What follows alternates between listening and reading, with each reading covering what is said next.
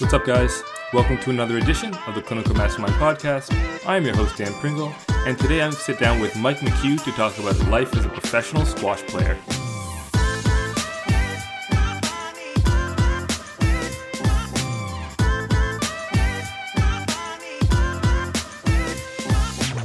What's up, guys? Welcome to another edition of the Clinical Mastermind Podcast. I am your host, Dan Pringle and uh, I'm really excited to get this podcast to you. It's uh, it's a great conversation that I have with a patient of mine, Mike McCue, who's about 80 in the world right now in professional squash, which uh, makes it pretty unique. I know there's a lot of people out there who grow up with the idea of being a professional athlete, of being top 100 in the world in whatever it is they do, and very few people ever get a chance to achieve it. So, just from that alone, I think uh, hearing his story about how he got to where he is, the challenges uh, that he encountered and encounters now, uh, I think you'll get a lot out of it. I think you'll just kind of get some cool, kind of behind the scenes insight into the life of a professional squash player. The other thing that really strikes me uh, about Mike and the many conversations we've had over time is he's so insightful about himself, his career, the world of squash, the world of professional sports, uh, and life in general. And, and that makes it really um, interesting every time I get a chance to, to bring him into the clinic and, and work on things. Uh, for the most part, we're, uh, we're always working on mostly management stuff. On the occasion, he's had some acute things, but he's been lucky enough to avoid any major injuries. Um, but he talks about the injury history uh, that that he and uh, and many of his his um, fellow squash players have encountered. Uh, he talks a lot about the uh, the journey it took to kind of go from a, a young uh, high potential athlete to the tough decision to become a pro because obviously in squash compared to many other sports, um, there's not necessarily this really high end return on being top 10 or top 100 in the world like there might be in tennis or basketball or football or something of that nature. So uh, so it really was a tough decision. So how he comes across doing that and and whether that was what uh, he anticipated and the different challenges he encountered uh, are all really interesting to me and, and I think you'll you'll find that fascinating as well. So if you're looking for some more content you can reach me at dpringle.physio on Instagram. You can find me dpringle underscore physio on Twitter. You can reach me on the website at clinicalmastermind.com, and you can actually sign up for the mailing list, which is going to uh, have a lot of great content coming out over the next little while. Make sure that you sign up for that. And you can email me personally at dan at clinicalmastermind.com. Last but not least, I'm going to ask you to do your best to share this podcast with as many people as you know. As you can imagine, I've got a lot going on on my daily and weekly basis. I'm really glad uh, that I got a chance to put this stuff out, and I'm hoping that uh, you can share it with other people you might find relevant. So if you can do that for me, then uh, we'll keep pumping these things out, and I look forward to uh, sharing more with you in the future. And now, please enjoy the podcast. Um, so yeah, welcome. I'm glad to glad to have you here. It's yeah, gonna be fun. Great. This great. is your second podcast ever. Second podcast ever. The other one was by phone. So yeah, this is an in person different experience. All right, man. Great. Well, I'm looking forward to it. It's gonna yeah. be uh, it's gonna be fun. Um, so let's kind of get right into it. You know, as a as like a professional athlete, obviously everyone kind of has their journey about how to get mm. there. And before you were a pro, obviously you saw a lot of professional squash players. You saw a lot of just professional athletes. I know you're just like a sports fan in general. Mm. Like, did you when you were a kid, were you someone who aspired to be a professional athlete? I think yeah, when you're very young, like every yeah. Canadian boy wants to play in the NHL or something, and maybe more aspirational things like that. But I didn't ever actually think it was a serious possibility. Right. Um, you know, wasn't particularly talented in other sports. it wasn't you know a possibility. But even as I got a little bit older, like through my teenage years, playing junior squash at a progressively sort of higher level, getting up into the sort of 15, 16, 17 year old range. I still didn't ever really truly believe that it could happen, but it's sort of a sport like squash is so, um, is such like a meritocracy that you know the amount of hard work you put in will pay off at some point regardless of how you know untalented you may feel or you know how far behind in development you might be at that age you know if you mm-hmm. put enough hours in squash is a very rewarding sport and you're not necessarily limited by size or you know certain physical traits you know everyone can sort of make it work if they're diligent enough. So i never really thought it would be possible but you know as i became you know closer to sort of adulthood and the age to play pro um, you know it just sort of materialized. Yeah that's that's interesting right? The, from like a physical standpoint you see a bit of a spectrum. You don't see too many chubby uh, squash players. Yeah. um, but you know height and kind of you know body dimensions a little bit seems like it varies a little bit more than uh, than you'd expect. But also, Absolutely. there's no kind of frame that you have to have necessarily to be a top player. It sounds like, from what I gather, there is kind of a prototypical squash player. From I think a lot of a lot of I think sort of maybe someone that's between five ten and six one would be sort of the ideal height, and it's sort of a typical athletic build where you're like sort of if you're six foot tall, maybe 170 pounds. That's a good weight, depending how it's distributed. But yeah, it's everything's a trade off. You know, there are some guys on the tour that are six foot five. You know, they have a great reach across the middle. They can volley the ball a lot. But the the trade off is that they're going to struggle to get low into the corners and twist and turn Whereas the smaller guys are going to have an easier time sort of being mobile around the court, but they're not going to be able to control the space as much with their with their reach and using their body. Right. So I think as long as you know you can pretty much come in with any reasonably athletic build, and if you play to your strengths and learn how to use those advantages and to sort of minimize your weaknesses, then you can make it work. Gotcha. Now I'm going to go back to something you said earlier. You basically just said hard work pays off in squash, which sounds like the most generic thing you can say. But like, if you want to be a pro athlete, like put in the work and put in the time. Um, so rather than just like y- letting you clarify that, mm-hmm. like, t- why don't we go back and talk? Like, when did you start playing squash? When did you start realizing that you're actually good relative to even your peers? Mm-hmm and then when you said 15 16 you still were trying to kind of you're still developing relative to everybody. Like when did it when did that spike happen where you were suddenly okay i'm not just like a good player in canada or a good player in ontario? When was it like okay i can get to the next level? So let's let's go back to when you were younger. Like when did you start and like how did that the first number of years kind of go for you? Yeah i started playing sort of playing junior tournaments and like practicing multiple times a week when i was around 10 um, I started playing uh, for the first time when I was, I think, maybe seven or eight, but that was like very sporadic. I was still doing a lot of other sports, you know, hockey, basketball, typical stuff.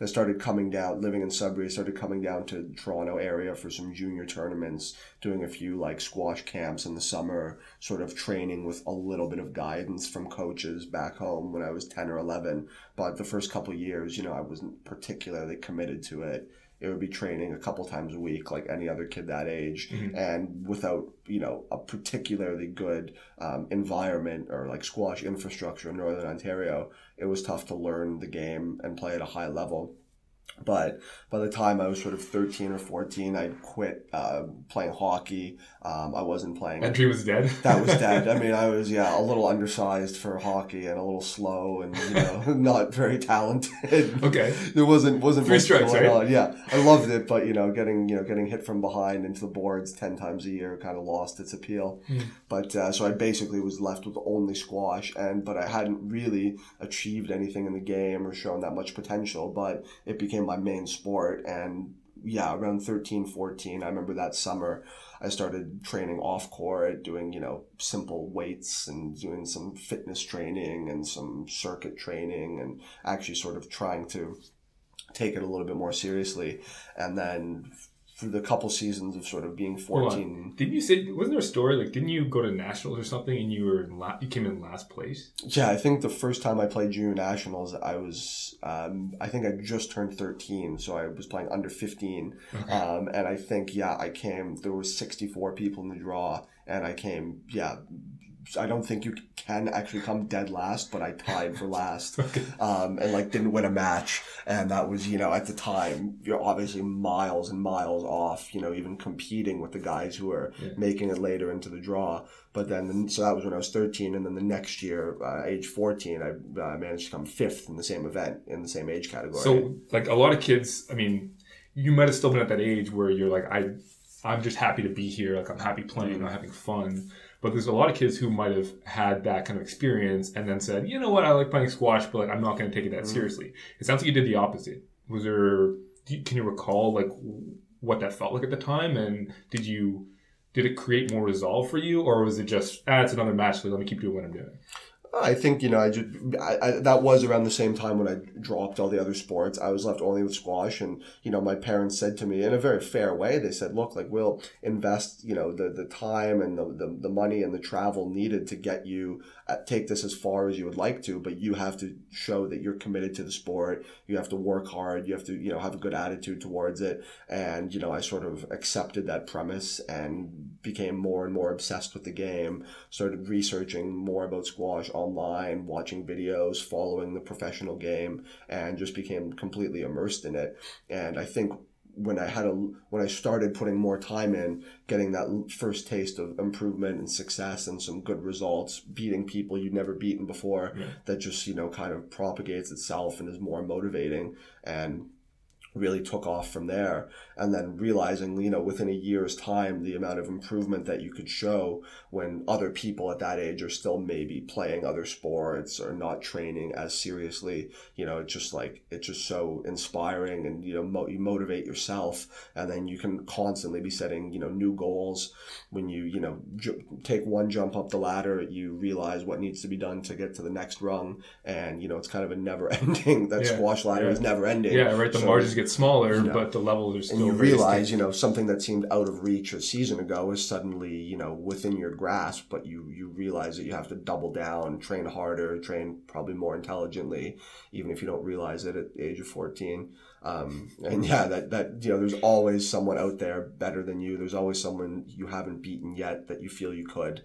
And I think that's where that like motivation comes from more than any specific like one experience. Right. So you were just a competitive kid and you started putting more energy in it and you go from 64th to 5th and that probably coincides with this you know a little bit more confidence in your capabilities and your potential so talk to me then about those kind of those high school years then like what what was that evolution like from being fifth at in U15? Mm-hmm. Like, were you did you end up were you number one then going forward? Did you always have a couple people you were battling with? Like, what did that look like over those kind of high school years? Yeah, so I remember. So yeah, so it came fifth and under 15, and then so yeah, the, the categories are the odd numbered years. So under 15, under 17, under 19. So two years later, I ended up coming second and under 17. Uh, there was always one guy better than me who I could never. I had ended up sort of beating him a few times, but bad career head to head record. um, but you know, at, at that point, I'd started to you know I was super fortunate to have been able to travel abroad to Europe to all over North America to play different events. You know, international junior events.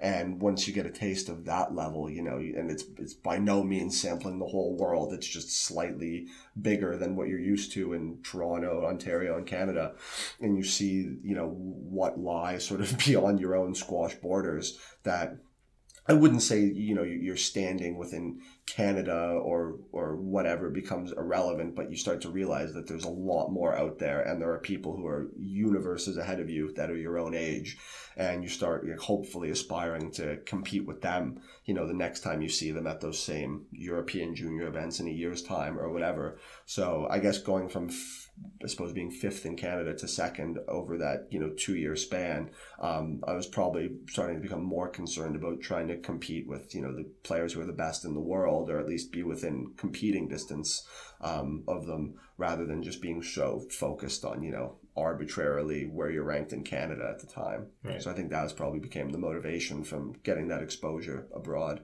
So I guess even though you went from fifth to second, which seems minimal to you know the, the, outside world, you started to realize that you were this big fish in a small pond kind of thing, and that mindset starts to say, all right, that was that was a continuing motivation. It wasn't just I want to stay at the top. It was okay. The top isn't really where I thought the top was. It's just top relative to the community, the environment, the country I'm in.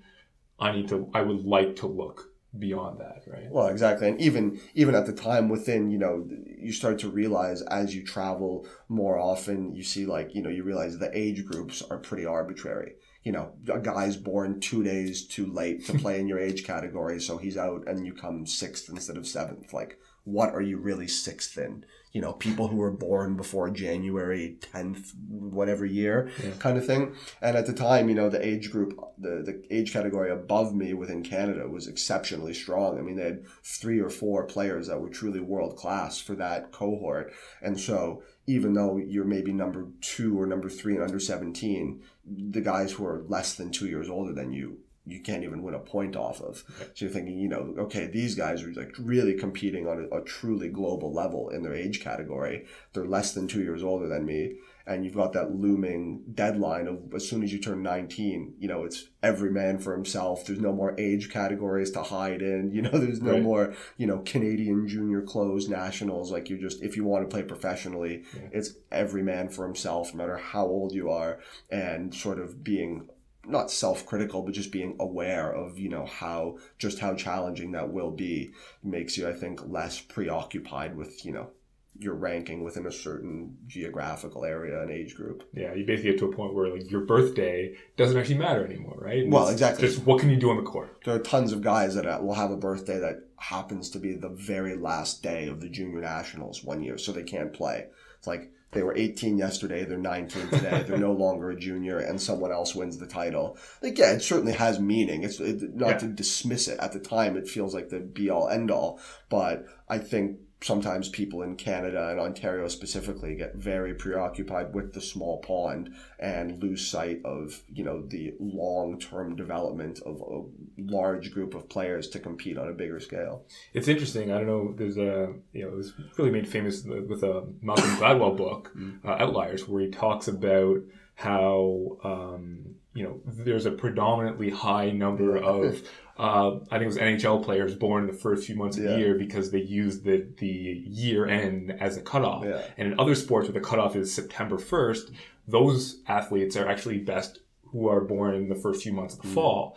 And uh, so you know, it's interesting how these arbitrary cut points actually do in- influence development because the best players of their category of whatever age group they're set in tend to be the ones who do the best, get the best coaching. Their parents are willing to invest in it. They are a little bit more motivated because of the results that they're getting. And it actually does, interestingly, result in better performance over time, but at the detriment of some of the other younger athletes who may be several months younger but actually have higher potential. They just don't get the attention. Mm. It's kind of you know your point of the two year age groups in in squash at least lends itself a little bit better to finding a uh, uh, the best of any given age group and allowing them to perform at best. Yeah, definitely. And as well, you know, when you're playing, you know, if you are one of the top, say, 13 or 14 year olds in Ontario or whatever, a lot of the junior events, I, I the, the, rules on this have become stricter. But growing up, uh, when I was that age, if you were truly dominating the other players in your category, you were able to play up a division, sometimes two if you were exceptional.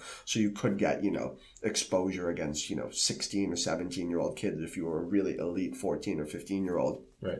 But it's definitely a little more equitable. And I think the fact that it, it it's less, um, it's less, I, I don't know if cliquey is the right word, but squash is a very open and it's, it's an individual sport. Anyone can sign up for a tournament and go play. Right. You're not going to be, ex- you might be excluded from a team selection or being on a certain training squad, but that's not really going to limit your ceiling. Right. You know, your your ceiling is pretty much defined by yourself in squash. So nobody's, you know, I think yeah, in hockey, you know, someone who really discovers a passion for the game at age 10 or 11 or has a big growth spurt or really develops their skills they've probably already been iced out of playing at the really high AAA or whatever rep levels because mm. those teams have been together since they were six or seven. Yeah. there's just no room for a, for a, for a newcomer at that point. Yeah, it definitely depends on the location of the sport, but uh, that's a really interesting trend. Mm.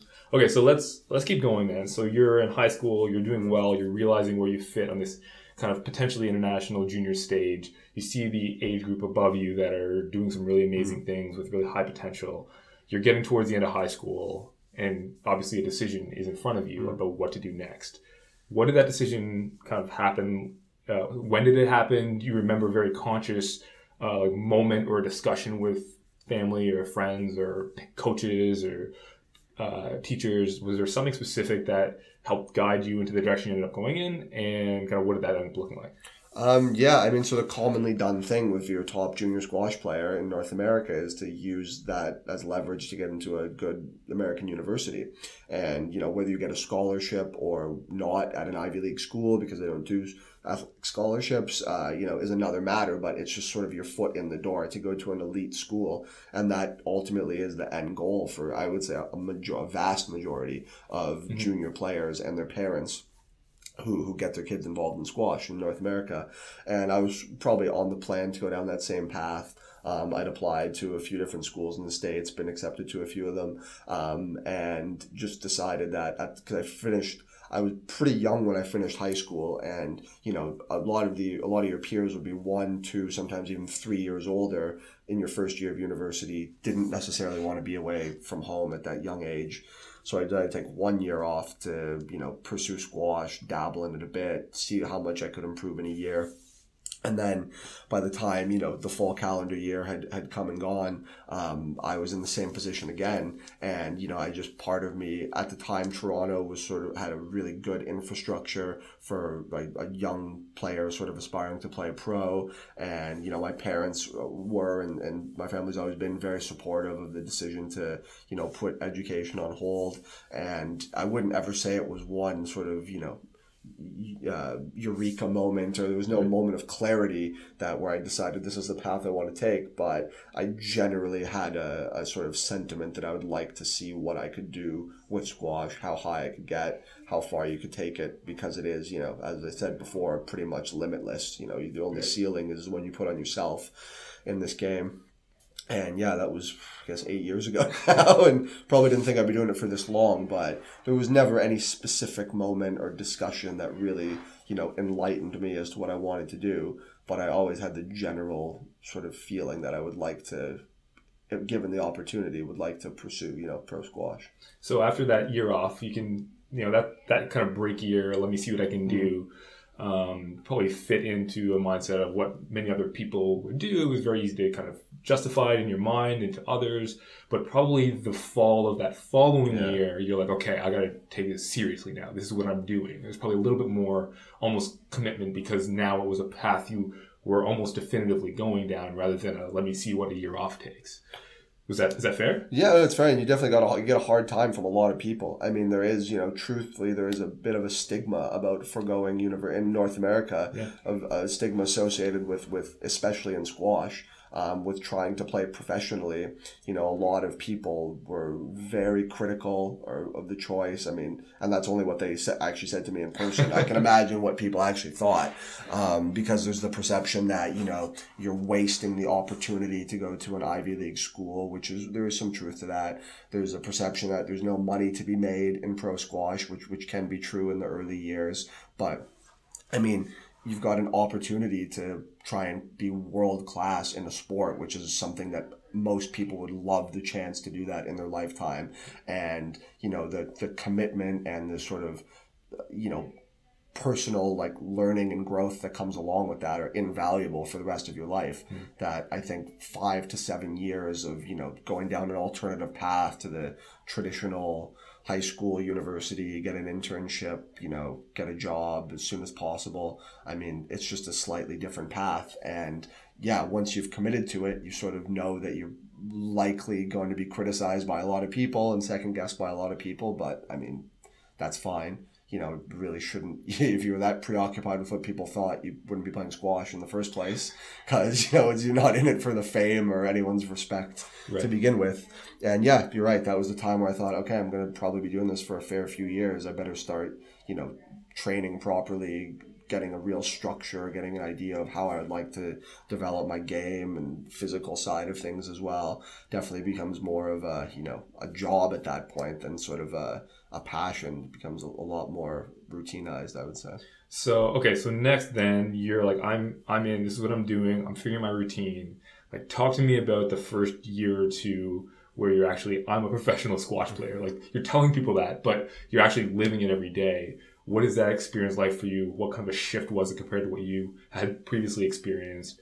And just from like a the, the, challenges of ranking and getting in tournaments and performing like what what did that feel like to you and, and what were the challenges you encountered? Oh it's tough. I mean yeah you certainly the, the training part of it i always found i wouldn't say easy but there was never a lack of motivation to like get up in the morning and get down to the courts and put in the required number of hours and work in hindsight, I probably didn't do it in the most efficient way, but I found that the day to day routine was very manageable, always motivated. Um, but the results in the early going, especially when you're someone who's not particularly talented, wasn't, you know, ever on a path to be one of the very, very best players in the world. You know, it's pretty slow going early on. You're losing a lot of first round matches. You're losing to guys you've never heard of before. You're experiencing things for the first time, all these variables of traveling, uh, learning how to prepare for matches, you know, how to prepare physically, how to prepare mentally, what to eat beforehand. All those things are, you make countless mistakes in your early years on tour for sure. And, you know, there's certainly not a lot of reward financially, not a lot of reward personally when you're traveling and losing in the first round of a qualifying of a $5,000 tournament. You know, it's tough to, to draw any positives from that. And, you know, a lot of times you're not even coming close to winning these matches. You know, you're happy just to compete and lose 3-0 and as long as it's like 45 minutes you're happy. Like that's how low the bar can be at times. Um, and it takes a long time to learn how to just win any single match much less win multiple matches in a row and actually try and maybe make a run in a tournament. Mm. So yeah, there was a lot of uh, first round exits. is there of, is there a mistake or something you overcame? Like, is there something particular when you mentioned that period of time? You're like, oh yeah, I really screwed that thing up. I don't know. I'm not. I'm not sure. Actually, I would. I wouldn't say any particular one. I mean, I think back to specific instances where, yeah, you just do boneheaded things like eat way too close to your match, or, eat, or wait way too long. You know, eat and then have eight hours until you play, or you know, you uh, forget to bring your tools to warm up with to the courts, or you you know you show up for your match a little later than you would like. You know, all these things that are you know once you're experienced for a couple years, I mean, just seem like they're just simple, basic tasks right. that are you know know any serious professional has to manage you know without much difficulty. Otherwise you just won't make it. Um, but when you're you know 18 19 and you know not as familiar with traveling just not as not as able to prepare yourself or you know sort of think think ahead uh, yeah, I mean, t- tons of those mistakes, but I think that's part of, you know, the learning experiences is you, you have to probably screw the same thing up three or four times before actually learning the lesson properly. And it's the same for everyone. You know, everybody goes through those, those learning experiences. And I, now being, I wouldn't say a veteran, but an experienced player, you know, you kind of chuckle seeing some of the, some of the schoolboy errors that, you know, the, the 18, 19 year old guys make, you know, traveling before matches, things like that. Yeah. But, yeah. All right. Well, you know, speaking of kind of mistakes and challenges and stuff like that, you know, bringing it back to you know a little bit of, of kind of my area of interest. Um, when it comes to kind of injuries and your body mm-hmm. at that point in time, you know, you talked about when you started being in the gym around 14, just doing whatever you could, probably a little bit unstructured. Yeah. Like, did you experience anything in the way of injuries growing up to the point where you're pro and starting to figure it out? Um, and what was your kind of relationship with your body from a physical point of view at that point? I've always been pretty lucky. I've never had any of the chronic problems that, especially through like growth spurts. You know, guys will have knee issues, sometimes with their back. You know, uh, the other squash specific ones like hips and shoulders, Achilles. Achilles, yeah. I was pretty lucky. Never had any like any traumatic injuries, and also pretty well avoided the chronic, you know, sort of like slow burning problems. Um, I think part of that is probably due to due to a lot of you know off court preparation from a relatively young age you know even if it's not the most scientific thing in the world just getting your body used to doing some simple weights and you know be, being on the bike doing you know fitness sessions stretching before and after you know stuff that you might look back on and think in in in microcosm is maybe a bit silly or not that helpful but just ingraining those habits was helpful. Definitely. At the time. And yeah, I mean, I've been very lucky. I've never had an injury that's really kept me from playing for more than a couple days at a time. And even then, there's there have been very few mornings where I've woken up and thought, well, I can't train today probably would have been smart to rest a little bit more at some points. And if if you had you know more resources to devote to it, or someone watching over you a little more closely, they may have intervened and you know told you to sit this session out or to you know get treatment on this little problem. Because squash players become pretty adept at um, adept at adapting. Um, you know, playing around injuries, compensating for things, and of course, it just leads to more problems down the road. But I would say overall, been pretty fortunate. Never had any any major problems. And then of course as you get older you become more and more aware of your body and you need to do to prepare yourself to play what you need to do to recover. Um, you know if you can you can feel a certain area that maybe needs a little bit more attention in the gym or things that um, you know you're just to become to the point of diminishing returns things like that. But overall yeah i've been pretty injury free i mean it's interesting right? We, we spend so much time working with young athletes in a lot of different sports and then squash ontario our partnership working with them has been really fascinating because we see this um, breadth of the best players in the province and how they move their injury histories. We have a lot of kind of data and information, and even just anecdotally as well as actual uh, kind of numbers and stuff like that. And what's really interesting to me is I'm so aware of the importance of the foundation. I know you you did gymnastics growing yeah. up, right? So whether that played a bit of a role. When did you stop doing that, by the way?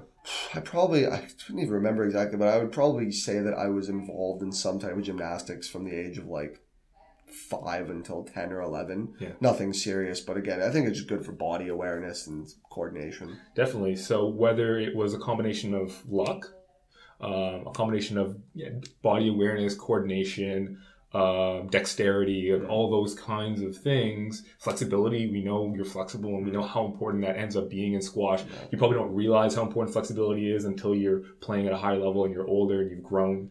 So those kinds of things play a really big role in, in any young athlete building that foundation. And it's so rarely um, implemented versus um, on court or the, the sport technical or the sport specific movements that are required and uh, whether it was you developing good habits or um, or just you know moving your body in different ways, challenging in different ways, it's something that starts to be lost now in a lot of our young athletes, and uh, that's a, that's a big kind of point of emphasis for me. Yeah, definitely. I, I think sort of as I was saying earlier, you know, squash is a game where you, you can a lot of times actually still play to a functional level while semi injured or hindered in one way or another. You know, the classic the classic thing is, oh, if you've got an issue with your uh, in your uh, left quad, you just only lunge onto your right leg, and then it's okay, and you'll play through the problem, and then obviously develop a you know complementary injury on the other side. But um, whereas you know there are certain sports, you know, you think of like maybe the, the most extreme example would be something like sprinting where the, the they're hypersensitive to even the slightest the slightest strain, the slightest niggle, a little bit of pain, they'll shut it, they'll shut their session or they'll shut the race down immediately, and they're not going to risk, you know, um, because of the extreme strain they're putting on their body even for a short time. You know, they're not going to risk causing something more traumatic. Um, whereas squash is sort of just the opposite because you know it is still largely a skill and, and tactical game that you can play around problems to actually a pretty severe extent um, without you know being taken out by a coach or without being completely unable to compete. So i think that's part of the reason why a lot of the juniors that you work with do have, you know, by clinical definition, you know, a pretty serious injury that they've been dealing with for a long time and haven't really addressed the problem because they've been sort of able to semi get away with it. Right. Even though they're selling, they're selling themselves short and probably putting a lower ceiling on their overall, you know, longevity of their career. For the time being, it, it seems sort of okay. Yeah. So talk to me then, because you know, through the years developing, even to where you are now, you've had so many different peers who are uh, almost as good as you, as good as you, better than you, um, and they've kind of gone in their different routes in different times. But do you recall a cohort of yours?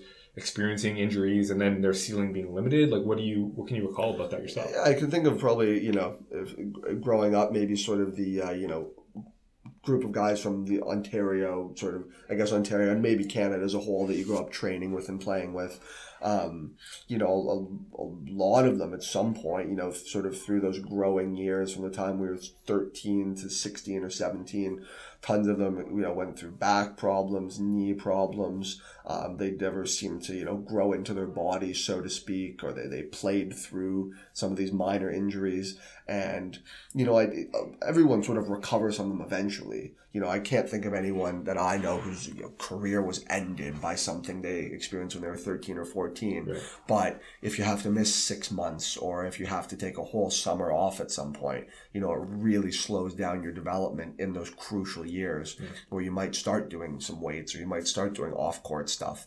And so they miss out on that kind of training because they're dealing with a pre existing problem and then they're not able to build that solid physical base because they're not able to train and then it's kind of that you know negative negative spiral where we've all seen pro athletes that seem to be chronically injured and i don't think it's a coincidence that some guys play their entire career you know missing a handful of, of games if it's a team sport each season they play for 15 years and then other guys never seem to play more than 30 in a given year you know i don't think it's i think there is a correlation between being injured uh, at a young age, and then that just affecting your preparation for the future. And lots of those guys who I grew up playing with sort of ended up quitting for a variety of reasons or not taking it as seriously. But it, w- it was pretty common for people to end up missing, you know, half a season or even a full season at that time. Now, when you let, let's keep talking about the kind of the developmental athlete a little bit because you've obviously done a lot of coaching, uh, especially I guess in the last eight years, mm. right? Yeah. Um, so talk to me about what you the, the general um, kind of athleticism of the squash players that you've worked with and kind of you know, how you've seen them over years develop. Like, do you notice a trend that the ones who are better athletes are actually better squash players, or do you find that the their ability to adapt and be crafty and the technical side like actually wins? And and when maybe is that flip from uh, physical to uh, technical, or vice versa? I think there's there's always there's sort of there's like a, almost like a staircase, sort of like an alternating staircase where you'll watch somebody who looks like an absolute beast of an athlete, super strong, super fast, fit, even if they're only you know a teenager, and they'll look unbeatable, and then you'll see them play squash against someone who's clearly physically inferior, but just understands the game better, has a better skill set, better tactician, and they'll get picked apart by that person, and then that master tactician more into someone who's even more physical and it sort of goes on all the way up the up the ladder. I think as you start playing at a higher and higher level you know the the ba- the required baseline for both sides of the game of course becomes higher. You know you're not going to see guys who are you know overweight you know like properly overweight succeeding at a high level. And if someone holds a racket like a frying pan it doesn't matter how fast and fit they are right. you know so you have your requisite baseline becomes higher and higher. But I mean, I think a lot of the, you know, a lot of kids who are, are talented junior players at the age of 10 or 11, you know, they usually are very good athletes in general, you know, and, and maybe they become squash specialists over time and focus more on the, that side of the game. Um, rather than just being raw athletes who sort of win through you know brute force and ignorance uh, that becomes like less common as you get older and older right. because i think as well by the time everyone's gone through their growth spurt and finished puberty a lot of that physicality sort of natural physicality sort of levels out a bit and you have to start doing more squash specific training to actually um, have a physical advantage on court. Mm. You're not just going to be able to be fast or strong in general and apply it to the sport right. once everyone's sort of fully grown.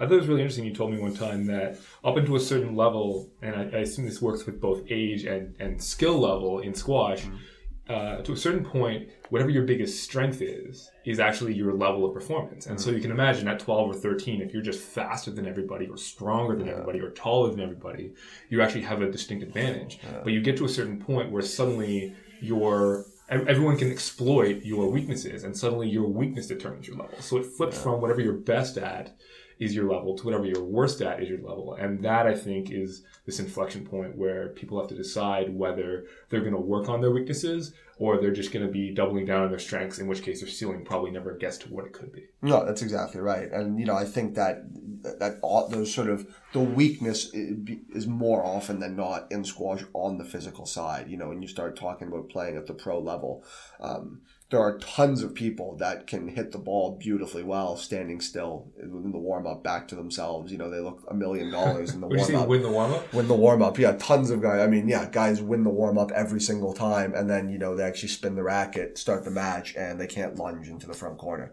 It's like, wow, that's going to be your sort of limiting factor. And it doesn't matter how well you hit the ball because the other guy plays a short ball and the point's done. You know, there's certainly that can happen. I think you know, at, at, a, at a, the elite level, um, you start talking like sort of top 100 in the world type level, that almost reverts back to technical weaknesses because guys have the skill set to just hone in on any spot in the court that they sense you might be a little bit dodgy and just hammer that same spot over and over or play a certain pattern that you don't seem to handle very well. Right. Things like that.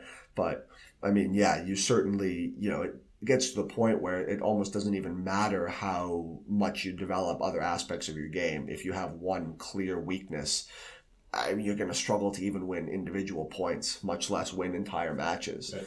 Whereas other sports, you know, something like you know, tennis is a great example. If you if you have an incredible serve, by definition, you can win half the games yeah. in the match. Yeah. Even if you can barely, there are guys, you know, they're top twenty in the world that you know their ground strokes and, and technical game, apart from the serve, are probably the level of being three or four hundred in the world, but their serve is unreturnable, and yeah. so it just gets them in matches. There's no such um, there's no such definitive um, skill set that can be a, such an advantage in squash that it compensates for the weaknesses. That's interesting. Yeah. So I guess to be to get to that next level, you really have to have to be well rounded, and like we just said, the weakness ends up becoming your level, so to speak. No, right? exactly. Um, talk to me briefly about the kind of experience now uh, for you on a let's say a, a monthly or yearly basis. Like, how much are you traveling? how much of a demand is that on your body and how well have you learned to navigate those challenges yeah i mean it depends on the time of the year there's certainly like peak seasons for travel and events as, as there are with all individual sports but you know in the busy months of the year sort of october november december and then maybe february march april you know you're likely playing probably two to three tournaments every month. Some of them might be a bit more local, which is nice, but yeah, you're going to be taking a lot of flights. You're going to be crossing over a lot of time zones, you know, not feeling your absolute best. Maybe not having the facilities or equipment at your destination where the tournament is that you're used to and it's definitely very challenging. And i think it sort of becomes a, over time a matter of like minimizing the variables that are out of your control. There'll always be certain things that you, you have no control over you know and you have to accept that randomness a little bit. But you can you know just by you know simple things like sounds so elementary, but just making sure you're very hydrated when you fly, bringing your your tools, your various bands and ropes and things like that you like to use for the warm up, bringing your own to tournaments instead of relying on what they have at the club. Um, you know, getting to tournaments a couple days in advance, doing a little bit of research on the destination if it's at altitude or something, or if the weather is extremely hot or whatever. Um, is being a bit more diligent in your preparation and you learn that you know through experience over time and knowing as well you're like all right should i i've already got three tournaments scheduled for february. Should i try to squeeze this fourth one in? Like after playing three back to back to back all these all flights and travel am i really going to be feeling at my you know utmost best ready to perform for the fourth one? Mm-hmm. no. Okay. Maybe i'll give that one a miss then so I think just being a bit more thoughtful with your preparation and uh, yeah, trying to minimize the the number of variables that you know you don't have control over. And ultimately, that just comes down to experience, right? Is knowing uh, what your body needs and what mistakes and what uh, preparations you need to actually um, no, avoid exactly. and and manage. No, that's exactly it. And you got to think too. You know, sometimes there might be a bit more, you know, financial expense. Sometimes it might mean showing up three or four days before an event at a certain place that's you know not the most exciting city in the world to be in things like that. You might be paying a hotel a couple extra nights or whatever but you know if this is your job. This is what you, you're the whole purpose of everything you do is to perform in these situations. You have to invest in yourself and and you know back yourself to succeed and, and not mind maybe taking a little extra risk or a bit of extra expense on if it means that you'll be you're more likely to be able to perform at your best or at least give yourself the opportunity to perform at your best. Right. Now from like a resource standpoint from a travel standpoint right like you're not an nba player you're not even a mm-hmm. tennis player from a from a financial point of view. Is that something that is really difficult for someone of your like level um, and what kind of sacrifices do you kind of have to make based on that? Oh definitely yeah. I mean you certainly you know, it's, it's well well documented that squash players have several fewer zeros on their paychecks than you know other major pro sports, and yeah, I mean something like uh, you know physiotherapy is a great example. You know, ideally you'd be seeing a great physio every single day if you could, or multiple times a week at least. I mean, travel with travel you. with you, like a lot of you know tennis players or team sports will have team physios, team doctors, and I mean that's just not the reality in squash you know, it would be would be in, in, a fantasy world maybe that would be great. But yeah, I mean, you are forced to make you know some sacrifices and and and some concessions, um, and you have to learn to be pretty self reliant. I think that's the biggest takeaway from it. You know, even just planning your travel, you know, planning where you're going to stay, what you're going to eat, you know, the things, the tools you're going to bring with yourself to aid your performance is going to have to be pretty um, self-sustaining because there's not going to be someone there to take care of it for you. Right. Um, yeah, I mean, certain guys are in different situations. Some guys, you know, have uh, you know four or five players from the same country are in a big tournament. Yeah, then they'll have a physio travel with them, and then that's great. Or they'll have you know their own cook come and you know make them food that they're familiar with so they know they'll feel a certain way. But for the most part yeah you're generally going to be a lone wolf or you might have one one friend who travels with you to a lot of tournaments. But yeah for the most part you need to learn to be very sort of adaptive and uh, you know again not expect all every single variable to be exactly the way you have it when you're at home. You need to be a little bit flexible and, yeah. and be confident enough in your squash game and in your preparation to know that okay, you know, I wish I could get a you know massage today. My quads are a bit sore, but that's not gonna. I'm not gonna use that as an excuse for losing tonight's match because I didn't get exactly the treatment I needed or something. Gotcha. Um, so yeah, I mean, there's you certainly in a lot of uh, situations where you're wondering how you ended up in this place and how you're going to find the motivation to play the match tonight. But um, yeah, the guys who are winners and the guys who, who succeed overcome all those obstacles clearly. Yeah. So talk to me then. You know, you mentioned motivation. Mm. So at this point, you've been doing this for eight years. You're 27? Uh, almost, yeah. Almost 27. Um, what's the motivation now? What are what are the goals ahead? Like, what do you see for yourself in the next little while? Yeah, I mean, I, I definitely didn't imagine I'd be playing for this many years. Yeah. You know, I even when I committed to it at the age of eighteen or nineteen, I probably didn't think I would still be still be grinding at twenty six, going on twenty seven. But you know, I still love training every day. Still as motivated as ever to improve there are certainly things that become frustrating or aspects of it that become tiresome eventually. But, you know, I think you set medium term goals is probably the best way to look at it at this point and maybe every six months you reassess and what you want to do for the next six to 12 months after that. You know i think right now like you know at this moment uh, my ranking has been trending upwards recently. Hopefully you know get above my current career high which is 81 in the world you know within the next couple months a few good results would would help me surpass that. Mm-hmm. um you know, winning Canadian nationals is always an ongoing goal that yeah. I haven't achieved yet. That that's every May nationals. Um, that would be that would be fantastic to win once before before your career ends.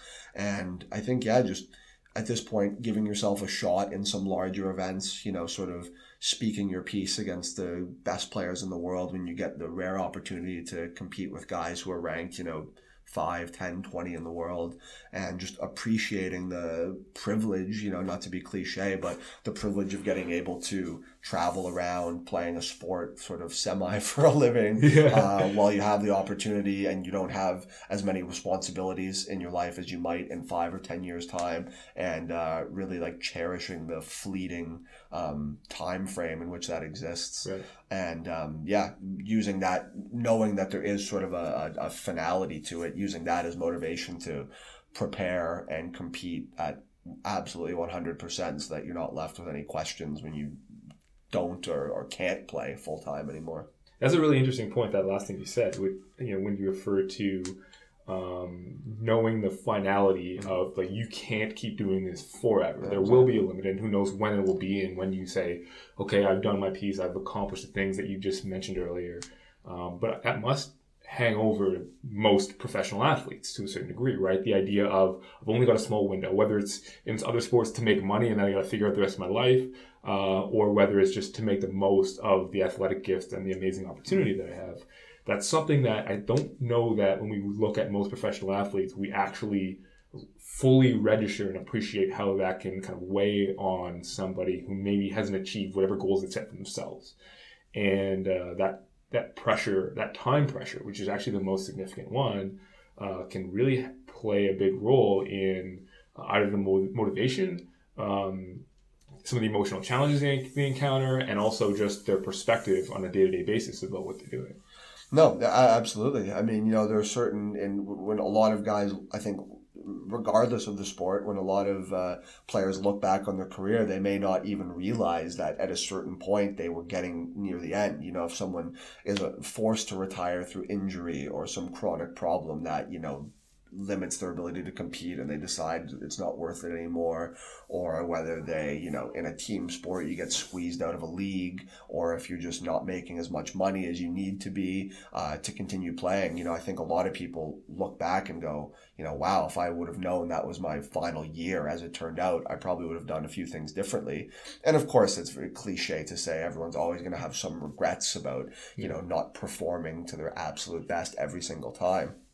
But yeah, I mean it's you know the the just the how fortunate and all the all the support you have to get through throughout your entire life from your family, from coaches, from everyone around you to just like facilitate the opportunity to uh, you know be able to travel around the world playing a, a bizarre, nuanced niche sport like squash is uh, you know not to go unappreciated hopefully. Yeah. You know i definitely try to uh you know think oh this may be my last time at this tournament. You know let's uh, make the most of the experience. Right. Yeah i guess at the end of the day you have to have that mindset every single time you you go and you do any, anything at least as long as this current career of yours uh, lasts is making the most of every opportunity. And i guess that inherently is where the motivation for you to do what you do is. And, and i guess that's driven you as far as it is now, and, and hopefully some some uh, even further heights in the next little while. Yeah, it's yeah, it's great. I mean, just like you, I, I think that competitive instinct never goes away. You know, you're anyone who's played, you know, to a, especially in individual sports, you know, that internal competitive drive never goes away. You know, that's uh, that's never the issue. It's like everyone that famous quote: "Everyone has the will to win, but you know, it's you know, you still need the will to prepare to win." Right. And you know, I think once you know, once you lose that, will to prepare and all the you know little marginal things that are required day to day to you know keep your body and your mind in condition to perform at a high level you know as long as you still have you know that drive then you know and and, and everything else you've got the infrastructure around you to, to continue playing then make the most of it while you can. Yeah as, as, a, as a therapist as a physio as someone who works with the body and works with a lot of athletes you know identifying that in people and trying to get that out of the young athletes that that I'm working with is something that's really fascinating. There's uh, some people who just automatically have that and are really focused on preparing. There's others that have to kind of evolve into it over time. And, and I do wonder in your in your case in particular whether or not you developed that so early that it's been been much easier for you to find it over the last number of years, whereas someone else who maybe didn't have it early on struggles to to overcome some challenges that you maybe didn't even realize were challenges. Yeah, absolutely. I mean, it's just like yeah, for pretty much as long as I can remember now, squash I just so desperately wanted to improve. Like at any, you know, of course you say at all costs. Definitely things you would have done differently looking back, but you've been hundred percent committed to it now since you're like 14 years old basically you just it's just yeah it's a way of thinking and probably a, a lifestyle to an extent. Whereas you just like every single decision you make is, um, you know, impacted or is, is sort of informed by how it's going to impact your performance on the squash court. Um, yeah. And not everyone else who maybe has a more balanced life or a more balanced mindset can think that way. Yeah. But, you know, it certainly, uh, it serves you well. And I think that, that type of, that type of approach will serve you well in the future as well. If you be, if you can become you know, so dedicated to, to one thing for a period of time, I think it, it, it bodes well for, you know, future endeavors as well. Uh, first of all, I like that you threw in endeavors. Second of all, as you, you uh, say that, I'm thinking about physio and what I've been able to do and work towards from uh, a performance standpoint as well. And, you know, a lot of the decisions that I've made, the sacrifices that I've made, um, and the steps that I've taken uh, are all kind of in that line of if I perform better uh, as an individual uh, in every single clinical environment, and I learn from every opportunity when I have it with and without a patient, that over time the results will get better. And my advantage here is that my career doesn't have to end, you know, in my mid 30s. Yeah. I've got a long time to be able to influence and grow. And uh, and I you know, one of the major motivators for me in, in doing a lot of stuff that I do is to help to foster that in other people. And then provide the resources for the ones who are already there. And and uh, so I think when you mentioned the performance piece, it really it really resonates with me. Yeah, no, no, definitely. I mean, yeah, some people need to, uh, you know, they need they're a horse that needs to be led to water, you know, and, and, forced to take a drink. You know, you have to. I, some people, you know, as you're saying, have that natural instinctive drive. Others, uh, you know, I think probably people who are maybe a little less naturally talented tend to compensate with a you know more obsessive approach to things, and people who are a bit more, at least athletically, a bit more naturally talented. Sometimes their motivation wavers a little bit more or they you know they feel like they can get away with not putting in as much hard work as, their peers. And i mean yeah very rarely do you find uh, someone who has both. They tend to be uh, the, the, the very best in their field if they do. Yeah. Yeah absolutely. All right well let's uh let's wrap it up there. I think we've got a, a, more conversations to have. we've got a lot of other things we can dive into, but uh, that was a lot of fun. I look forward to do it again. Great, yeah. Thanks for having me on talk about uh, you know something other than myself next time. Maybe. I think we can arrange that. Unlikely, unlikely. All right, I'll talk to you soon. Thanks. Man.